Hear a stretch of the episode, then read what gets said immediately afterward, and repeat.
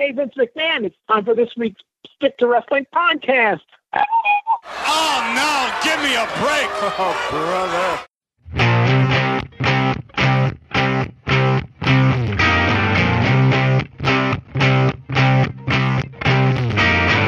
Whenever I want you, all I have to do is dream, dream, dream about listening to the Stick to Wrestling podcast. I want to thank the Beverly Brothers, Bo and Blake, for writing that song about their favorite podcast, Stick to Wrestling, where if you give us 60 minutes, perhaps indeed we'll give you a wicked good podcast.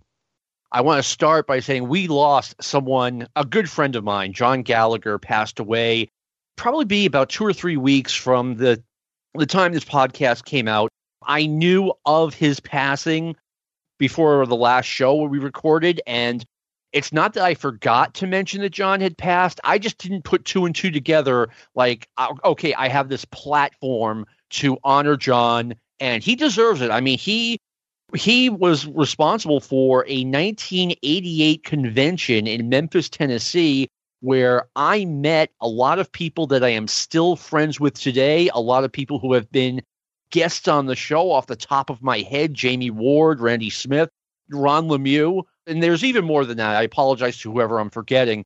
But uh, John, you will be missed. You, he was a great guy and very sorry that he passed. Also, and I'm going to bring on our guest right now, David Taub. Thank you for coming on. Please tell us a little bit about yourself before we get rolling. Hey, thanks so much, John. I've been a lifelong wrestling fan. Grew up in the San Francisco Bay Area along with Lou, your producer Lou Kippelman, and eventually went to University of Michigan, back to the Bay Area. Now I'm living in Fresno, where I work as a journalist for an online newspaper. Unfortunately, uh, my publishers say if I want to go publish a story on wrestling history, especially Fresno wrestling history on occasion, they give me the green light. So on occasion, I get to publish stories a lot of fun doing some research, talking to some people who still have the institutional memory of wrestling, and you kind of realize that every city has a wrestling history. May not always have a pro sports wrestling or pro sports history. They always have a wrestling history, and I just love writing about that. And you and I used to be tape traders. Yeah, you had a very specific function. I didn't realize it was you, but during the Monday Night Wars, I mean, well, you recorded more than this, but it started with okay, I can only watch and record one show. So I kind of passed the baton to you where you recorded Nitro for me, and then you recorded a few other shows, and I would sit there like skipping through that tape. So thank you for that. Yeah, I was uh, in Detroit uh, Ann Arbor, Michigan at the time at U of M. So Detroit market had pro, had worldwide. So taped all for those for you, and I think I said uh, out of every 50 matches there, there may have been one worth saving. I definitely remember those days. I would go through about six hours of footage and keep maybe 15, 20 minutes of it. That's how bad WCW was to me. And I just got to the point where I think it was early 1998 or mid 1998. I watch WCW. I'm like, I hate this. It, it does nothing but get me angry. Why do I watch it? I'm not Dave Meltzer. I'm not Wade Keller. I don't have to do it. Goodbye, WCW. Kind of feel the same way with today's product. Um, I don't mind. You know what? I say this. I don't watch Raw or SmackDown anymore. I watch the monthly specials on, well, now Peacock Network. I like them, but that satisfies my need. I'm more of a fan of the old school, so when I can find full episodes, especially if they're posted week after week, even if they're 20, 30 years ago, I prefer that stuff the modern product. But I think oh. a, lot, a lot of the audience might say the same I was going to say that's kind of my audience, and I, I, agree with you 100%. It was way better back in the day. Uh, I want to encourage everyone to start with to follow this show on Facebook. We have the Stick to Wrestling Facebook group. Go ahead and join it. I'm going to give you two really good reasons to join it. We had a really interesting conversation there, I thought. One of the people in the group said that, he watched uh, a shoot interview with Dusty Rhodes, uh, rest in peace, Dusty, where Dusty claimed he made $800,000 in one year in the WWF. And I find that, and my immediate response was, I don't think he made half that. Okay. In 89, he came in middle of the year, so it couldn't have been 89. And 1990, business was down. And then I think of it, I'm like, well, maybe it was for closer to 400. I, I could believe that. And I thought about it more. I'm like, okay, in 1996, Kevin Nash got an offer from WCW for $750,000 a year, and Scott Hall got $550,000 a year. And the, the, the salary scale in wrestling was shattered. No one could believe that they were dishing out that kind of money. I mean, my understanding was, I, I know business was down mid 90s, but the top paid guys in the WWF getting like 250, 300,000 and Bischoff comes along and more than doubles that to lure these guys to WCW. And Bischoff, to his credit, I thought came across as he said something I thought was really smart. He's like, okay, Kevin Nash makes $15,000 a week. There are plenty of actors and actresses on primetime networks, cable networks, who make $15,000 an episode. And I thought that was a an interesting out of the box way of looking at things that Eric had. David, do you want to chime in on this? Uh, you know, I don't know he made that much in what he considers uh, a year. Maybe it's from that June 89 period to June 90. Possibly. I mean, I know he, I'll defer to you, but did he headline shows, the B shows or C shows? Because it's possible that if he's headlining shows and he's the main event, he could get that kind of money. He was the main event beginning in middle of 1990 on the B shows. Okay, he he had a, a, program with Randy Savage, and they were doing the you know Dusty Rhodes and Juanita. What what's her name? Sapphire. Sapphire. Thank you. I know her real name, Juanita Wright. I don't know her, the name they called her on TV all the time. Versus uh, Savage and Sherry. They had the tag teams and they had the singles. But my understanding was guys in that spot just didn't make giant money. I don't know, but I, I maybe it was 400,000. I don't think it was 800,000. That's like a little down from Hogan money. Well, we do know that wrestlers tend to exaggerate a lot and have faulty memories. So I tend to agree with you. Probably not 800,000, but probably more than the average person. I think more than you'd expect Dusty Rhodes in the 89 90 era that you'd think he'd make. He probably made a little bit more, but 800,000, it does sound a little high. No, it, it's for that era. I don't. I don't think anyone outside of Hulk Hogan was making quite that much money. Another reason to follow us on Facebook. Last week, or a few weeks ago, I should say, we had a guest on, and he mentioned a gentleman by name. I'm not going to mention his name, but the guy goes on another message board, which will never be mentioned again, and he says it, the topic John McAdams podcast. I was mentioned in it and he ignored it entirely. Why? Because for some weird reason he hates me. This is what happens when you get a small pocket of fame. Well, he hate you? Is that Rod Smart? he's not that smart.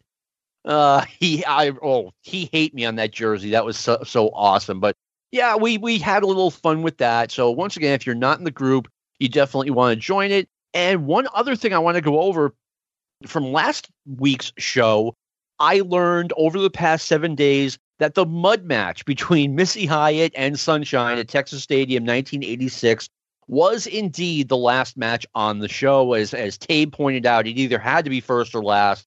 And it turns out it was last. And in a way, that's a good thing. If that's something you just didn't want a part of, like you can just leave the stadium. And David, you have some information on this. Right. You mentioned last week that it was never televised, but I distinctly remember clips of the show airing in something like either Entertainment Tonight or George Michael Sports Machine. And I don't think it was about the match itself. It was more of a general pro wrestling feature. And that clip was part of the feature. So I remember, you know, Missy's all muddy and getting all exasperated as she's being uh, walking away from the ring. So I know that there is at least a brief clip of that somewhere on one of these anthology type shows. Okay, and that makes sense that you world class was saying, you know, we're not recording this, we're not televising this. If you want to see it come on down, but these are different cameras, which and that gives a, a good publicity for world class championship wrestling. That's true. Uh, I think Entertainment Tonight in the '80s they occasionally do wrestling features, and uh, I saw one from 1988, uh, how hot the WWF was, and they actually had Mean Gene do a, a specific event center promo. So, Entertainment Tonight is covering the WWF, and then that was the lead of the piece, and they had their own Entertainment Tonight interviews with these WWF stars like Rick Rude and Million Dollar Man and character. A whole feature on Hulk Hogan. So yeah, these entertainment shows uh, from the '80s and some of them are still around today. Yeah, they did do these wrestling features once in a while, maybe once a year, probably during sweeps period. just how hot wrestling is, even though maybe it was at actually technically a downturn from its peak. But uh, you know, if it's on entertainment tonight, you know you're the big time. They had an episode of what is it, Lifestyles of the Rich and Famous with Ted DiBiase. Ladies and gentlemen, search that on YouTube. I don't know if it's out there, but it is one of the best segments I've ever seen. Total classic. Ted DiBiase in full character, and when he gives his dog champagne, but not Robin Leach, classic. that was so filmed, classic. I think they filmed that at uh, that was Vince McMahon's house where they filmed it at. But you know, Robin Leach, that show was just total total epitome of the '80s. You know, even the title, "Lifestyles of the Rich and Famous." You know, I think that show was a complete work, but still fun, especially when it features. And I believe Randy Savage was also featured in one episode. So uh, you know, the WWF mainstream everywhere they really i mean you would eh, in the early 80s you would never ever ever see something like that on a television show and it was such it was so different seeing you know the the WWF stars and occasionally a guy like Ric Flair like in the spotlight like in the mainstream media. It was so different. And I'm thinking you know who are the biggest stars to cross over to mainstream media to general pop culture at least in the mid 80s period? My list are Hulk Hogan Randy Savage, Roddy Piper, Andre the Giant, George the Animal Steele, my top five crossover, whether just a reference in a regular newscast or another sports cast or people imitating. is those five guys, I think, crossed over the most because the WWF exposure, because those characters were just so unique. And you know, with all the focus on Randy Savage the last couple of weeks, especially with that A and E biography, was there a more imitated wrestler anywhere the mainstream, the playground, at your workplace, at the water cooler than Randy Savage? I, I doubt it. I actually would put Bobby Heenan ahead of George the Animal Steele. I don't know. Bob Costas, whenever he did talk about wrestling, he always mentioned George Steele because of you know his hairy body look. You know, he has hair everywhere except on the top of his head. And I think Bob Costas that was his go-to mention whenever wrestling, you know, in a baseball broadcast or NFL Live.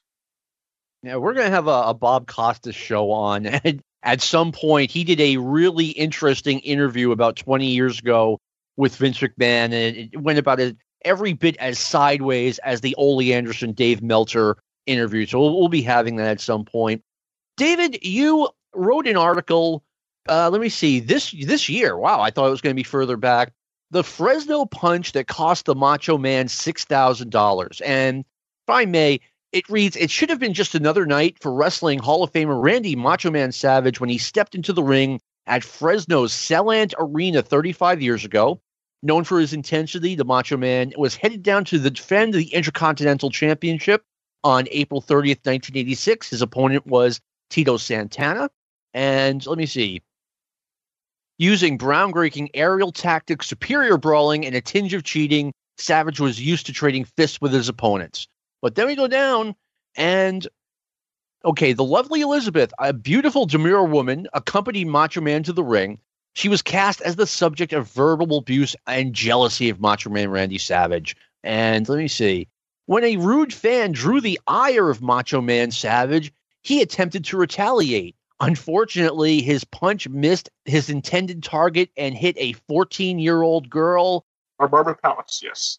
I can only imagine and we we don't need to speculate what someone would have had to yell to Randy Savage to get his attention regardless and to make him lash out like that. Now there were two alternate things, uh, ideas of what happened and what drew the Watchman. Either it was the verbal abuse either to him or more likely to Elizabeth, or as uh, some remember, somebody tried to throw coke and it hit either Savage or Elizabeth, and that's what drew his ire. But you know, seeing all these features, and what we know about the Macho Man, the guy was high strung, or at least he had everybody believing he was high strung. So it didn't sound like he took much to really tick off the Macho Man. I'm surprised that stuff like this didn't happen more often. Because well, man, the guy, guy talk about living his gimmick. Well, here's the thing. I mean, Savage by this point was a veteran in the sport. He'd been wrestling for at least ten years. And you hear it every night to the point where you just don't hear it. It's like living near the train tracks. You don't hear the train anymore at some point. True, that's a good point. I mean, you know, he's been doing this night in, night out, especially in the WWF for over a year or just about a year at that point. So, you know, what made Fresno different than all those other nights? I guess somebody said something really wrong, or it could have been the idea that he somebody a fan spoke, which be a little different. I think that'd be going on beyond the normal fan behavior. But either way, Macho Man decided to retaliate, and when he threw that punch, uh, either the intended target ducked or Savage missed, and he popped the 14 year old girl in the face. And that led to some tr- a lot of trouble later on. Yes. Um, and, you know, Randy Savage, people say, well, he wasn't the biggest wrestler out there. You know, he, he's been called a little bit small. I mean, we're comparing him to Hulk Hogan. Randy Savage was a big, big guy. If you saw him walking down the street, you would notice him if there's one thing, you know, I, have I've said it on the show before. If you think these guys look big on TV, you should see them up close in real life in like you know a real life scenario, like in a restaurant or something. Well, I think that 86 to 88 period, he's probably at his physicality, muscles upon muscles, uh, and just the way he his outfit. You know, the, the shades, do rag, shirts with the ripped sleeves. Guy looked massive. The, the leather, the the tassels I mean, he just looks scary whether he'd be a wrestler or not. And the fact that his gimmick, his character, and what many say his real life attitude, that he's this wound up guy, this high strung guy, that he really was jealous if anybody cast their eyes on Elizabeth and allegedly used, uh, you know, physically, not physically, but verbally abused her, you know, hit her in the closet, allowed only Pat Patterson. Uh, you know, I think maybe the stories are a little bit better than reality, but either way, people believe this character. And I think that's why the Macho Man was so legendary, so Hall of Fame like, because he was unlike anybody who's wrestling at that time. Sure, you know, you had the big muscle bound guys, but they didn't come off the top rope. They didn't do the axe handle from the top all the way to the bottom of the floor.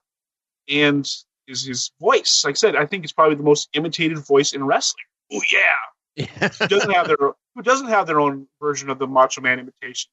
So the fact that this is probably the only, well, or at least I'd say the most well-known incident that Randy Savage got into it with fans, but also the legendary stories of him getting into it with Bill Dundee or the police at the uh, Waffle House and the police dog.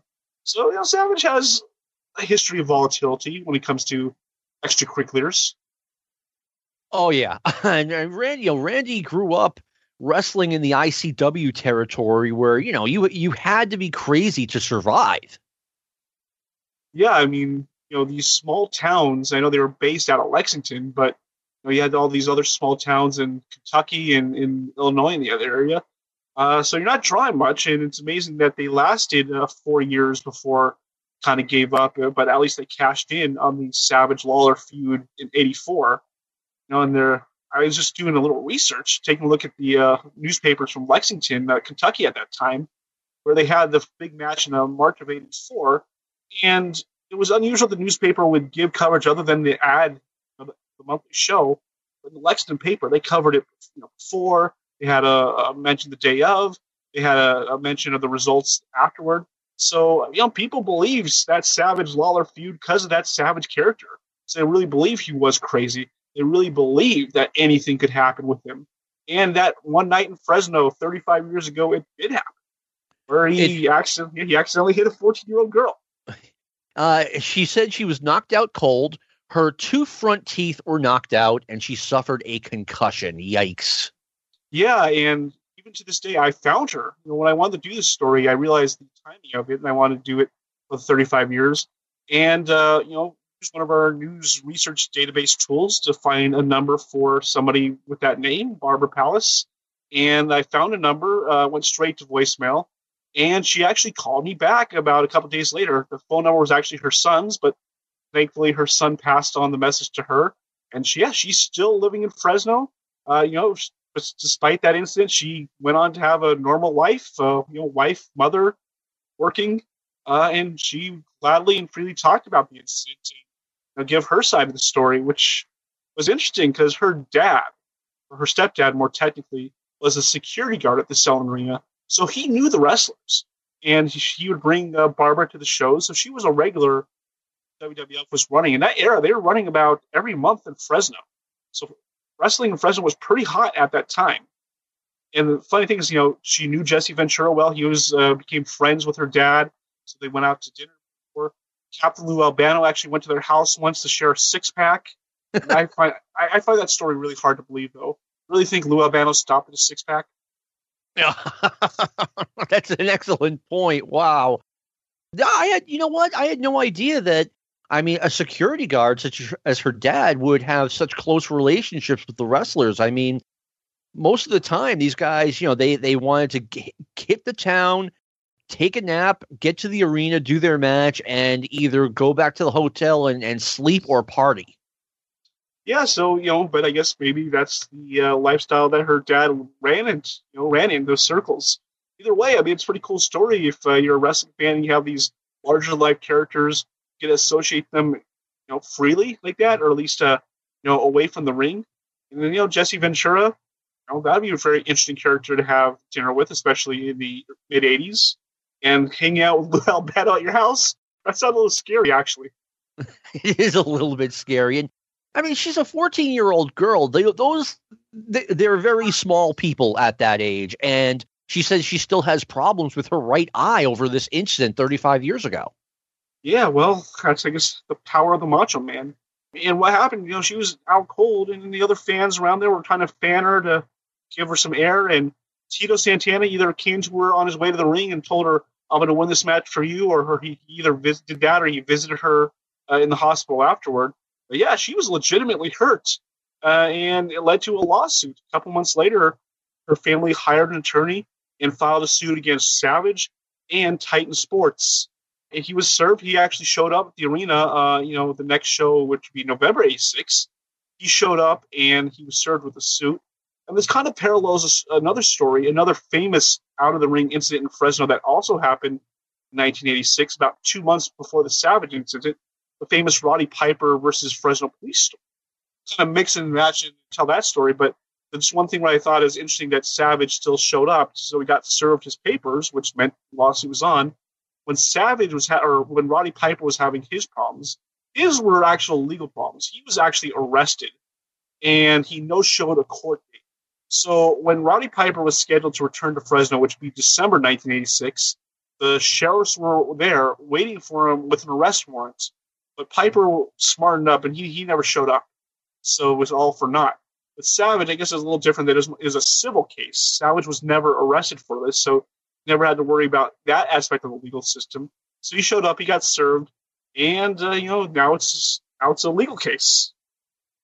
You know, it, it's funny how these things used to work with wrestlers. About 30 years ago, Chris Champion got in trouble in Indiana and he had an arrest warrant out for him. Now that they did Evansville, Indiana once a week, so they just didn't use Chris Champion on the Evansville shows. Like that would never happen today. And I think there's stories you hear that if a wrestler got into some kind of legal trouble because they got into a physical altercation, that they would leave the territory rather than get served with the lawsuits. So, you know, when you all of a sudden you see a wrestler disappear, that could have been a reason why. There's a story that that happened with Dr. D. David Schultz. That's why he never went back to Memphis because there was a warrant out or a, a it wasn't a warrant, it was a, a lawsuit and he just never went back there. And when the fan found out that he was wrestling, no, you know what? Let me go back. A fan won a lawsuit against him, I think by default, and in order to avoid paying it, Schultz would go to a different territory. And when the fan read in a magazine that, hey, he's in this territory now, like, they, oh no, they found me, and Schultz would go somewhere else. Right. Well, you know, you have to be served with a lawsuit or, or you know, in order to make it official. Because it's just one thing to file a lawsuit in the courtroom. You actually have to serve them papers telling them you've been served. And, uh, you know, there, there are always ways around that if you can't find the person. But most easiest way to serve a lawsuit is to serve it in person. Yes. Uh, back to the Savage case. So a year later, 1987, uh, the fall of '87, when they finally start taking depositions, and uh, you know, so Savage is back in town, presumably for a date in Fresno, and WWE hired him an attorney, uh, by a Fresno attorney by the name of Marshall Hodgkins, which is notable because Marshall Hodgkins is one of the top defense attorneys back then, as he is still this day So to see him being a civil defense attorney was a little unusual for him, but he said, I just did it because somebody gave me a call and he thought the case was interesting. You know, he's one of those attorneys, like I think you know, every town has these number one defense attorneys where some scum guy gets arrested and you wonder who in the world would defend the scumbag. And it's, you know, usually the most prominent defense attorney in town. So that's kind of what Marshall Hodgkins is in Fresno, of the top criminal defense attorneys. But in this case, he's defending the Macho Man, and all he really was there was to be by his side for the deposition. And the the attorney for the Callis family, you know, they had their attorney, and both these attorneys have great memories of the Macho Man showing up. Know, he showed up in, in full Macho Man gear, Oh, the no. tie dye, the tie dye, fringes, the bandana. There was a little bit of discrepancy in the memory whether he had the Macho Man voice or he had his normal voice, but I'm guessing, you know, based on all the history we've seen with Randy Savage, I think that Macho Man voice kind of became his permanent voice, whether it really was or not. So the other interesting thing about this is the attorney who's representing the family suing Savage made the unusual request of Randy Savage, "Hey, uh, I have a friend who's a you know they have a special needs child. Would you be okay if uh, he came along if he said hi to him and give him an autograph?" Randy Savage, who by this time was a babyface, said that was no problem. He gave the kid 15 minutes, you know, in the middle of a deposition. You know, if they took a break in the deposition or it was before or after. But just to think that the attorney suing you makes that request and you honor that request, I think it shows a little bit of the character of the Macho Man.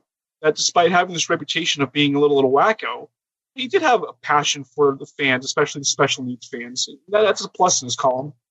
And I mean, in the middle of a, a deposition, well, I, I'm still getting over Randy Savage in full Macho Man gear doing a, a deposition, and now I'm thinking about him doing a deposition in the Macho Man Randy Savage voice. That's over the top. It is. Well, Titan was able to get out of it by saying, well, you know what, Randy Savage is an independent contractor, so we're not responsible for what he did. Eventually, Savage settles by 1988 for $6,000 to cover the 14 year old Barbara, Co- Barbara Palace's uh, medical bills, the attorney costs, and I think when that was subtracted, she was left with about $3,000. Not much, but it was put into a, a trust account until she turned 18. But Barbara told me the story that by the time she turned 18, of course, the money was gone. Her parents spent it on a ill-fated business venture. So unfortunately, uh, the only thing she got were the memories and the still having vision problems all these years later. I mean, that's not much money to begin with. I mean, three thousand three hundred eighteen dollars is all she saw. That's probably about the equivalent of ten grand today, maybe a little bit less, like nine thousand.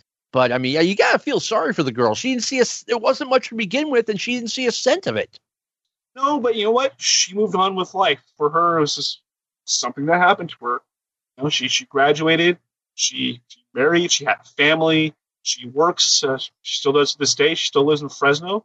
So it's just one of these stories you get to tell that it happened in your life. You know, I don't think it negatively affected her life. Uh, just something, just an interesting thing that happened to her. Probably make a great story at a party or in a newspaper column like mine. There you go. No, I mean, you know, and like like you said, I mean, life's got to go on. Yeah, this happened to me when I was 14. I got hit. I lost a couple of teeth, but it, it sounds like she just like kept moving forward, and I'm ha- I'm happy for her. Right now, funny things I asked her, you, did you let your kids watch wrestling? And she was reluctant. Like, no, you know, it was a little too much. You know, she had boys, and uh, you know, no, I don't. They get too they get them too agitated. But eventually, she had to relent because you know, her boys asked to go, and she finally said yes. So they they were allowed to watch wrestling again. She took them to one of the shows, and uh, you know, she moved on with life. And I appreciate her talking to me because it really helped make the story of you know what happens to these incidents.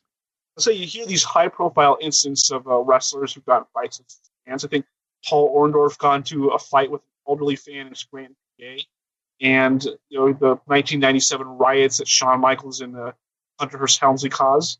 We wonder what, what happened to the plaintiff. You know, were they just out? You know, were for the money? Was there some legitimacy to it? I think with Barbara's case, there was legitimacy. She was legitimately injured. It was because of the Macho Man's actions, and they settled. You know, that's what court cases, that's what lawsuits are for to make sure somebody's made whole. They have uh, money they have to pay out for things like medical bills. Exactly, and they deserve compensation for you know the pain and suffering caused. You brought up the Shawn Michaels Triple H riots. Those were what, 95, 96? Uh, they were Did he- January '97. Yeah, like in uh, Little Rock and I think uh, one other town uh, in that same loop there. Yeah, they, I know. I know they had a major one, but like there were warning signs coming in. Like every night, the fans would throw stuff at Shawn Michaels. Shawn Michaels would get on the mic and say, "That's it, you've lost your main event," and he walked out. And they had the the major riot, I believe, was in Memphis. That sounds about right.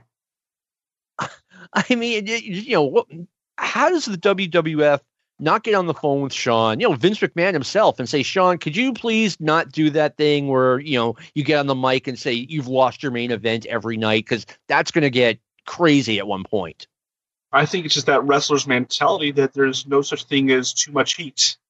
Uh, but apparently, those nights in Little Rock and Memphis, there was, especially since he walked out and really upset the fans. You got to wonder, you know, was it a security issue? And they're lucky that nobody got hurt, especially during that era. You know, you see fans throw trash in the ring on Nitro all the time, and those incidents at the ECW arena. Yep. I mean, it's just amazing that people didn't get more hurt and there weren't more litigation over it.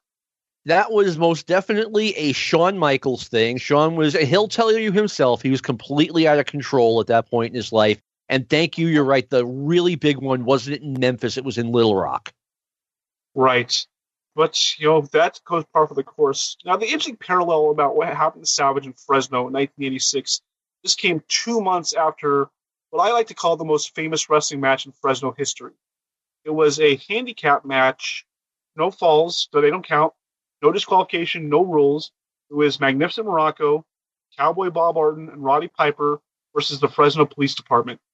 And uh, it, it was not televised. I actually heard a little bit about this story from the old Wrestling Eye magazine, which I think we're going to be talking about next week. You have access to more information because you're in Fresno. Could you please tell the entire story of what happened with Piper, Orton, and Morocco on this night in 1986? Before you get that, I mean those those three had a reputation of being completely crazy together. But I, I will offer you the stage, sir. Appreciate that. This is February 1986. It was after the matches in uh, Selland Arena, and usually the WWF from Fresno at that time, it'd be a, a midweek town. Know, they came in that era about once a month, so it'd usually be a Tuesday or Wednesday night. And after the matches, Piper, Orton, Morocco, they were hungry. They wanted to get something to eat. And of course, the bar was closing down, which made them a little, little upset at the famous Fresno Hofbräu, which unfortunately no longer exists. And there was one fan at the end of the bar by the name of Nash Lara. I don't know if a fan would be a right description. There was one person who was mouthing off at Piper, uh, not quite sure what was said. It was never really recorded. Piper told the story in one of those WWE Legends Roundtable shows. And, you know, Piper says, well, you know, I was sitting next to him and he accidentally fell off the bar stool. Ha ha, Piper. But uh, yeah, they got to a fight, and uh, before the police came, Piper, Orton, and Morocco took off. And we're not quite sure what happened, but, but here's what we know between then and by the time they tried to check into their hotel late at night. All we know is the cars got stuck on the track and they ditched the car uh, in probably not the most well known or, or at least safest part of town. On a Uh, railroad track. on a railroad. This is a legend. Whether it's true or not, it's uh, certainly a good story. but between my research and what was reported in the newspaper at the time, they ditched the car on the track. They tried to check into the hotel. Uh, apparently, Orton and Morocco were successful in checking in. Piper had problems with checking the hotel. I'm sure he was a little inebriated from his post-match activities. So he's getting to the cops. He gets arrested for what Piper says is vagrancy because he could not check into the hotel. What's most memorable about this incident is what happened to Bob Orton. Apparently, was already in his room sleeping, and uh, Bob Orton was apparently sleeping in the buff, as the legend goes. And hey, you know, Fresno, even February, can be pretty warm. So he, the cops either knock on his door or he hears the commotion going out in the lobby. He opens the door, and somehow it locks behind him. Or I think, as Piper told the story, his bathrobe or the sheet that he put around him got caught in the door. And all of a sudden, you have a naked and ornery Bob Orton in this hotel, and the police eventually have to tase him. which is the crazy story. And the legend is tasers don't even work. Nope. Now they try it, and Bob Orton just you know flicks off the the taser clips, and yeah, he says nope. Eventually, that situation calms down, and Bob Orton's not arrested, but Roddy Piper is. Go figure. And I think probably the most interesting thing, at least from a Fresno perspective, about the story, that there was a sergeant at the time who was on the case there. I do not believe he was the one who actually did the tasing. But this man, his name is Jerry Dyer, eventually he became police chief. Uh, he was a longtime police chief in Fresno after this incident. And currently today, in 2021, Jerry Dyer is the mayor of Fresno.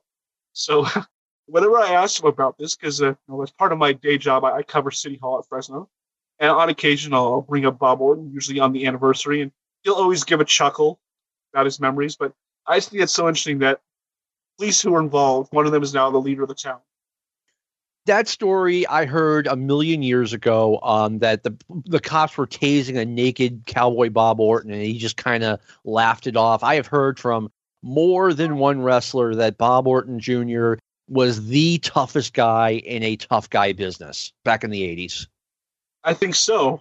Can't have a tough guy to have a flop of hair like that. Hmm. I think Bob Orton just wasn't the same when he got the haircut. And uh, you know, I always liked him, you know, floppy hair Bob Orton. He just made him just give him that edge, give him that unique look. Once he got that haircut, he just looked like you know another guy in the WWF roster, especially Yeah. after he split with. But I'm surprised that Orton Piper only had one TV match, and it was like a three minute match on uh, Saturday night's main event in the fall of '86. You know, like they didn't seem to have any of the house show matches that were televised in either MSG or Philadelphia or Boston. But I'm surprised that feud didn't last longer because first of all, because Piper you know took off after WrestleMania for all those times, and when he did return, and probably a great uh, angle to build his return, you know, with the dueling shows between him and Adrian Adonis and Bob Orton turning on Piper by being Adrian Adonis's bodyguard for his show. It was mainly the Piper versus Adonis or Piper versus Morocco, which is what you saw at house shows. But you know, Piper versus Orton seemed like that's where all the heat was because they had the, you know they were together for two years, inseparable. I think the problem was you you couldn't main. I think they wanted Piper as a main eventer. I, I know they wanted him as a main eventer. Something happened with Adonis in like you know right around the time of that angle where they sent him home, or I don't know. if- They definitely sent him home at one point. Yeah, And- like right, right, right around there, right around the fall of '86, where he was he was fired right after they aired all those angles Mhm. where Adonis just just beat the tar out of Piper on the uh, set of Piper's Pit. Uh, but you know, Adrian Adonis seemed like he had a wild side uh, outside the ring, and uh, you know they hired him back eventually. But you know, I think Piper, what he wrestled Iron Sheik on one of those Saturday night's main events, and I believe that's you have to imagine that was originally planned to be Adonis versus Piper. Said we get uh, Sheik versus Morales, and actually, or it was Sheik versus Morales, and Piper comes to the ring and sends Morales packing, and he he faces the Sheik instead. To imagine that you know Piper Adonis probably would have made one of those main event shows if Adonis was still there. Oh yeah, they were definitely going. I mean, you look back in '86, and Adrian Adonis, he was their lead heel in in '86. It was either he or Savage, and I think it was more Adonis than Savage. And he had that ridiculous gimmick. And I mean, I've heard stories about how th- that all started. And Adrian, he wa he was so obese, and and at the time, I was like, you know, how is the number one wrestling company in the world giving this guy so much airtime. I, I was an Adrian Adonis fan, don't get me wrong, but just not with that gimmick. Yeah, and Adrian Adonis always had a very interesting body shape, even for being a fat guy. He just had a, a weird looking belly, Yeah. a weird looking chest, and just not a normal fat guy belly. It was just something to behold, especially wearing those skinny pink trunks, just accentuated. I'm sure Vince McMahon. well, This is a Vince McMahon Pat Patterson special, but haha, look at the fat guy. But uh, you know, of course, Adrian Adonis' body belied his wrestling. He was still a, a master bump taker. He was still a pretty good wrestler, even though his physique was pretty opposite of what most WWF guys had at the time. I mean, I heard a long time ago that Adrian Adonis was just naturally a guy with a bad body. I mean, he was up here in 81 and 82, and he wasn't anywhere near as heavy as he was in 86. It's one of those things like, you know, when Adrian tried really hard, he still didn't look great. And then when he stopped trying, he hit the wall. But he was a really good wrestler, even when he was in the AWA in '87. Like, he obviously he was he was right around like 390, 400 pounds, I'm guessing, and he could still work. He could still take really good bumps. Yeah, I think you might have to say he's probably one of the best bad body wrestlers of all time. I think you know, and I also wonder. Let's say Adrian Adonis does not die in uh, July of 1988 in a tragic car crash. You think he'd probably have a gimmick like Bastion Booger or something. Know, if Mike Shaw can get a gimmick like Bastion Booger years later, I think that Vince McMahon has something for a bad body Adrian Adonis somewhere down the road. I heard back before Adrian Adonis passed away that he had come to a verbal agreement with either Jim Crockett, Dusty Rhodes, or both that he was going to come to the NWA once he lost enough weight and he was going to be back to the leather jacketed Adrian Adonis. They were not going he wanted to be adorable Adrian in the NWA. He wanted that in the AWA um, in 87, 88. And, you know, Crockett said no way. And my understanding is that he was coming to the NWA after he lost some weight. And I saw him in Japan in 88. He was losing weight, and just what happened to him was so sad. Uh, try, you know, all places, you know, in you know, far away Canada. Was it, uh, you know, north northeast section of Canada, the, the Maritimes area? Yes. They talk about wrestling territories of last resort. Oh, yeah. And the story I heard was that they're driving late at night late at night, meaning about 11 p.m., and the sun is going down. This is what a weird part of the world they're in. Okay. And supposedly one of the Kelly brothers was driving and a moose got in the way. You know, in order to not hit a moose, and these things are big, you don't want to hit them. He swerved off the car, the van went off a cliff, and that was the end of Adrian Adonis. Sad ending. Tra- tragedy. You know, Dave McKigney and the uh, was it both the Kelly twins or one of the Kelly twins died in that accident? I believe one of them died. One of I believe one of them survived. Yeah. Now to kind of come full circle in the show, uh, Adrian Adonis is Keith Frank, originally from Bakersfield, California, which is about an hour forty five minutes south of Fresno, and they reported his death on Entertainment Tonight. I think that's where I learned of uh, how Adrian Adonis died by watching a segment on, on Entertainment Tonight, and I think they interviewed his wife for that. I do remember that. I do remember them interviewing. Her name was B, as a matter of fact, B E A. Right. So, uh, you know, it's kind of interesting, you know, talking about characters who cross over. You know, you wouldn't think that Adrian Adonis would be one of those characters that Entertainment Tonight would cover, but he did. Yeah, I remember when Adrian Adonis first came to the WWF in 1981, and he'd, always been this guy, you know, from New York. And as soon as he opened his mouth, I was like, okay, this guy is not from New York. And it turned out he was from Bakersfield.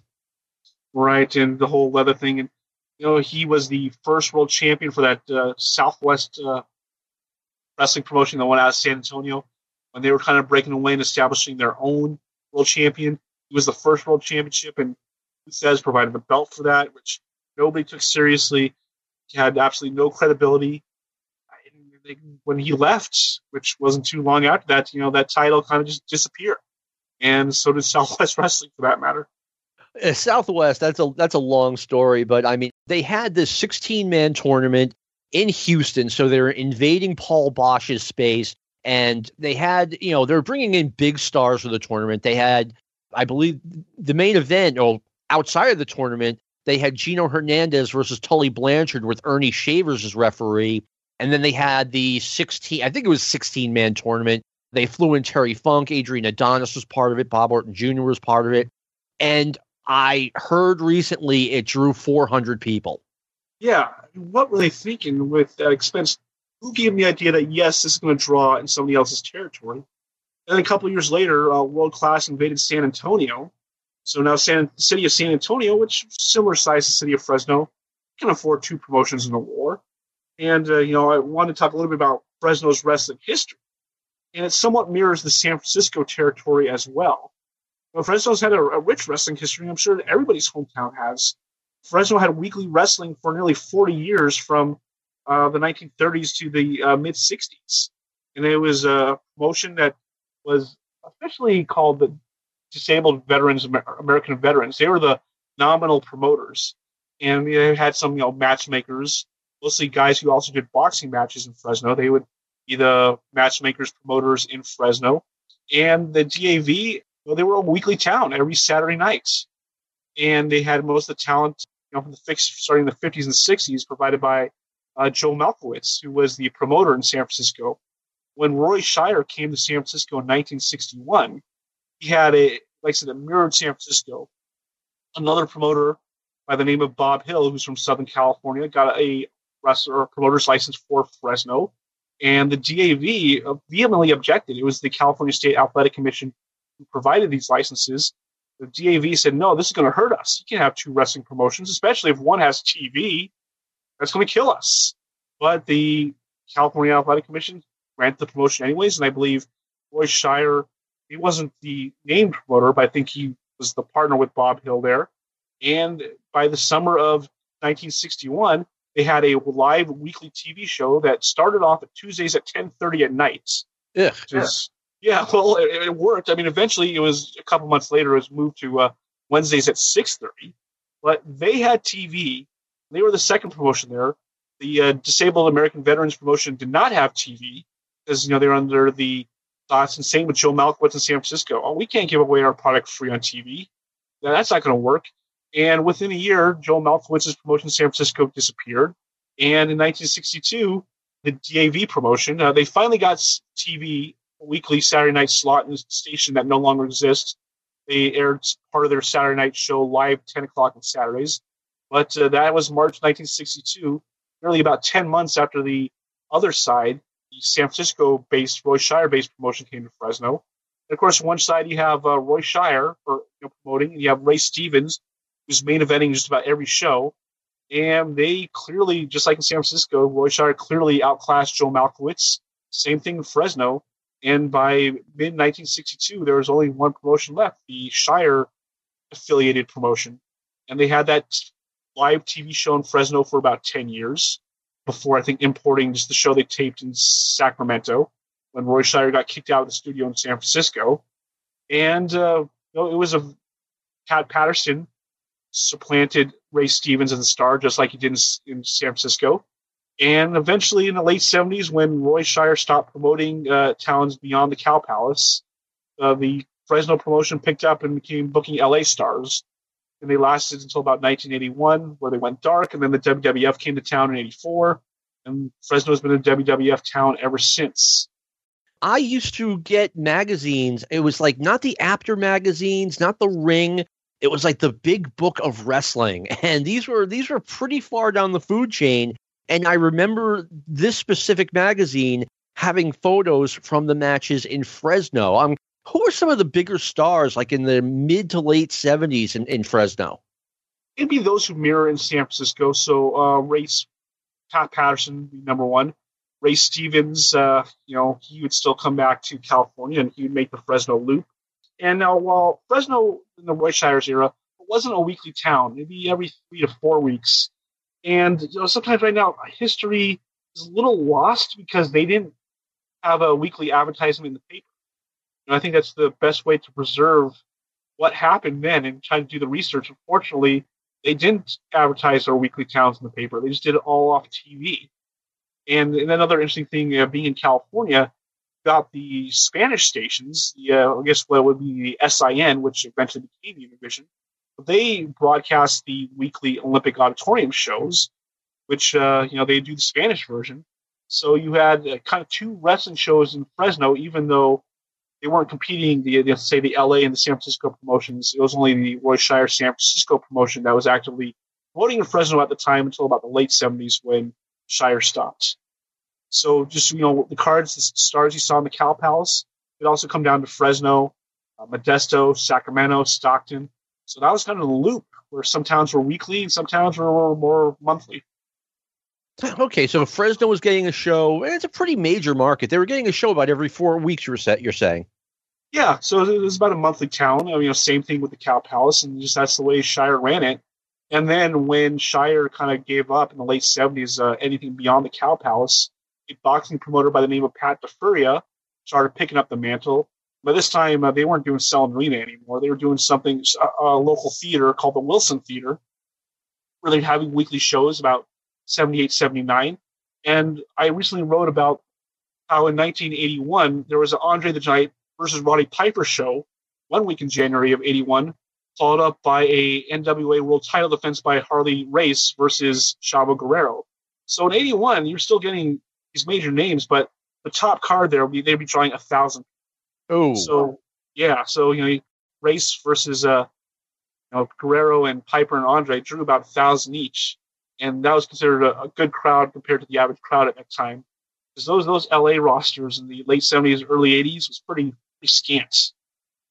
yeah, it was like Chavo Guerrero kind of stayed, but like all the other big names just you know moved on. I mean, the the Los Angeles and San Francisco promotions got lots of coverage in the magazines, you know, back mid 70s. And in late 70s, I noticed it was kind of going away. And by 80, 81, I was like, okay, where are these promotions now? Yeah, just for example, uh, the 1980 card in uh, February, your main event was the Evans brothers versus Al Madril and Chief Running Hill, and followed underneath by Chavo Guerrero versus Great Goliath and Cowboy Tom Pritchard, the T, his name, versus Victor Rivera, and Mando Guerrero versus the Hood. That's the talent you were seeing in LA and uh, in the Fresno Loop in the late 70s and early 80s, and you wonder why that promotion didn't last much longer. no. No. So what happened? Like when they stopped promoting the Los Angeles promotion went under like spring 1981. Am I close? I believe so. At least I thought they lasted all the way to '83 when uh, LeBell sold out to McMahon, or at least kind of made a deal that I'm going to be the WWF local promo- promotion. But you know, the trail of of cards and wrestling in Fresno kind of dies off around 1981 or so, and either they just didn't have the ad budget for for newspaper ads, or uh, you know, there was no more local wrestling in Fresno. There's still TV shows, and presumably probably the LA TV show was broadcast in Fresno. But in 1984, Fresno was one of those markets that WWF picked up and did really well in. And, uh, you know, they really peaked in 85. And Hulk Hogan came to town in 86. He set a record for attendance in Selland Arena. And, of course, uh, it's been a WWF town and a strong one since then. And that's where Piper, or I'm sorry, Austin and Tyson had their first confrontation in Fresno. There have been a couple Royal Rumbles in Fresno, including the one where Vince McMahon blew out his quads. So Fresno has its wrestling history. Excellent. Um, I would let me. So, was there like no wrestling in Fresno at all after 1981, or were they still running on fumes and going up there? You know, I'm still researching, trying to find that out. Okay. You know, the, the, the trail, at least in the newspaper, kind of falls off. Yeah. And all I know is, you know, they still had a weekly TV show, but I'm presuming that was the Olympic show out of, out of LA. So it could have been the AWA show, which was promoting in San Francisco at the time. But, but uh, there's definitely, if there were live shows, they weren't promoting that fact in the newspaper. And I'm talking to some of my folks in Fresno who, who were around then, and you know, it had to wait till the WWF came to town before things picked up again. It, it always kind of fascinated me how in the early 80s, there were major markets with no major league wrestling. It was strictly minor league. Los Angeles, San Francisco, Fresno, Phoenix, and then you know Vince McMahon started you know put the guys on the plane, and started sending them out west. Well, that's what happens when you have TV stars, and I think that's the lesson when you look at California wrestling.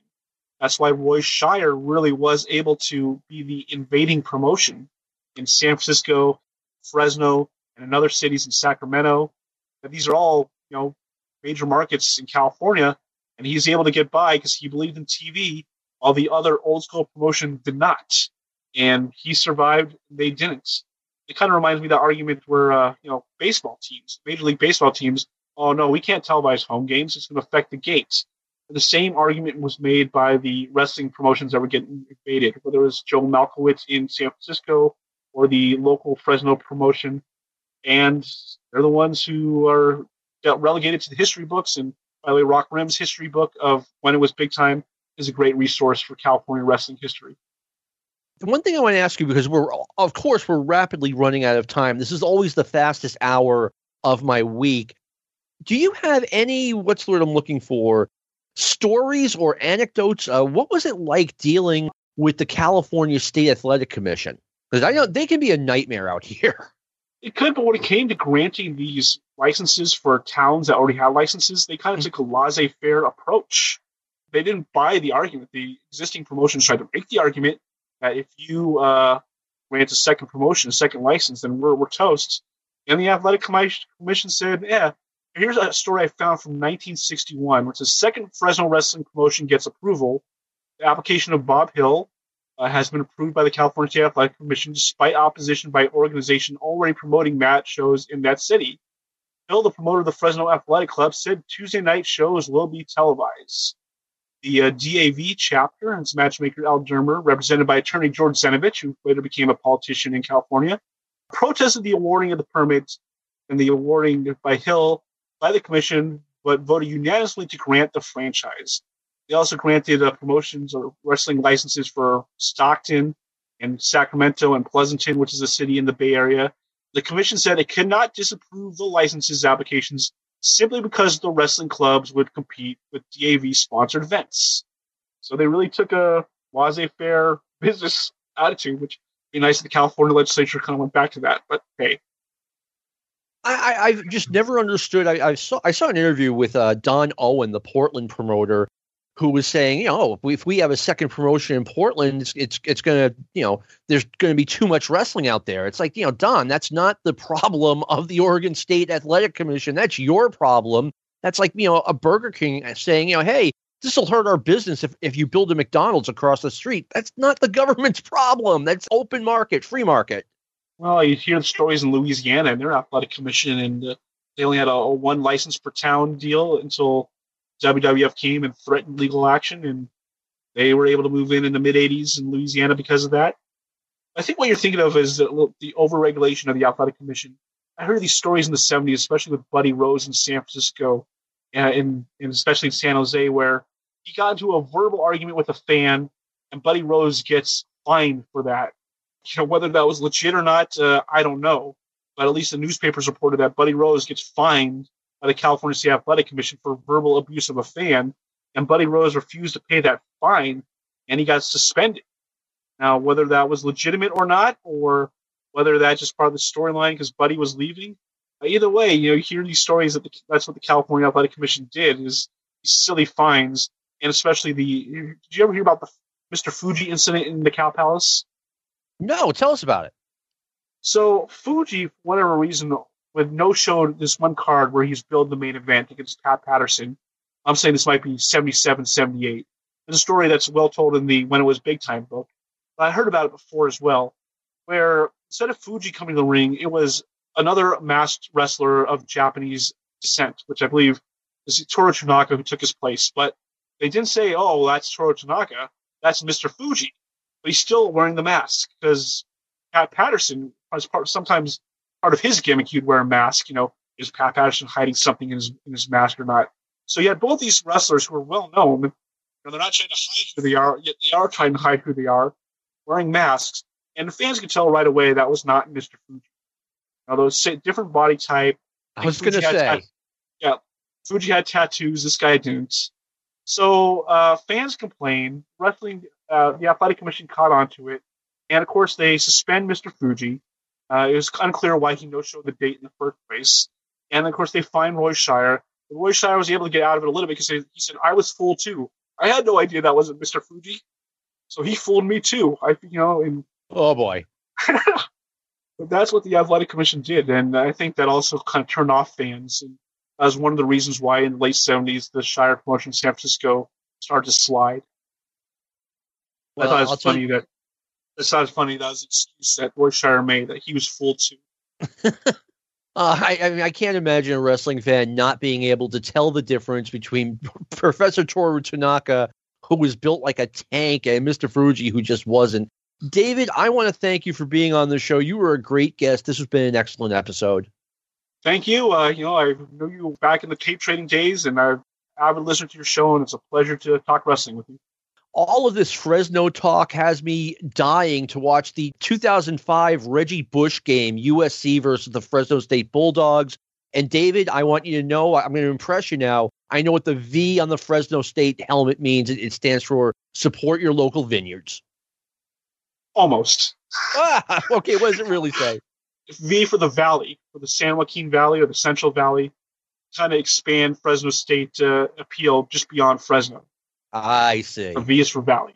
All right. Well, I stand corrected, but at least I had an idea. At least I knew there was a V on the helmet. David, thank you again for being on. I want to thank everyone for listening. I want to thank our producer, Lightning Lou Kippelman, for all the great work he does. This has been a production of the Arcadian Vanguard Podcast Network. Stay safe, and we'll see you next week. This concludes our podcast day.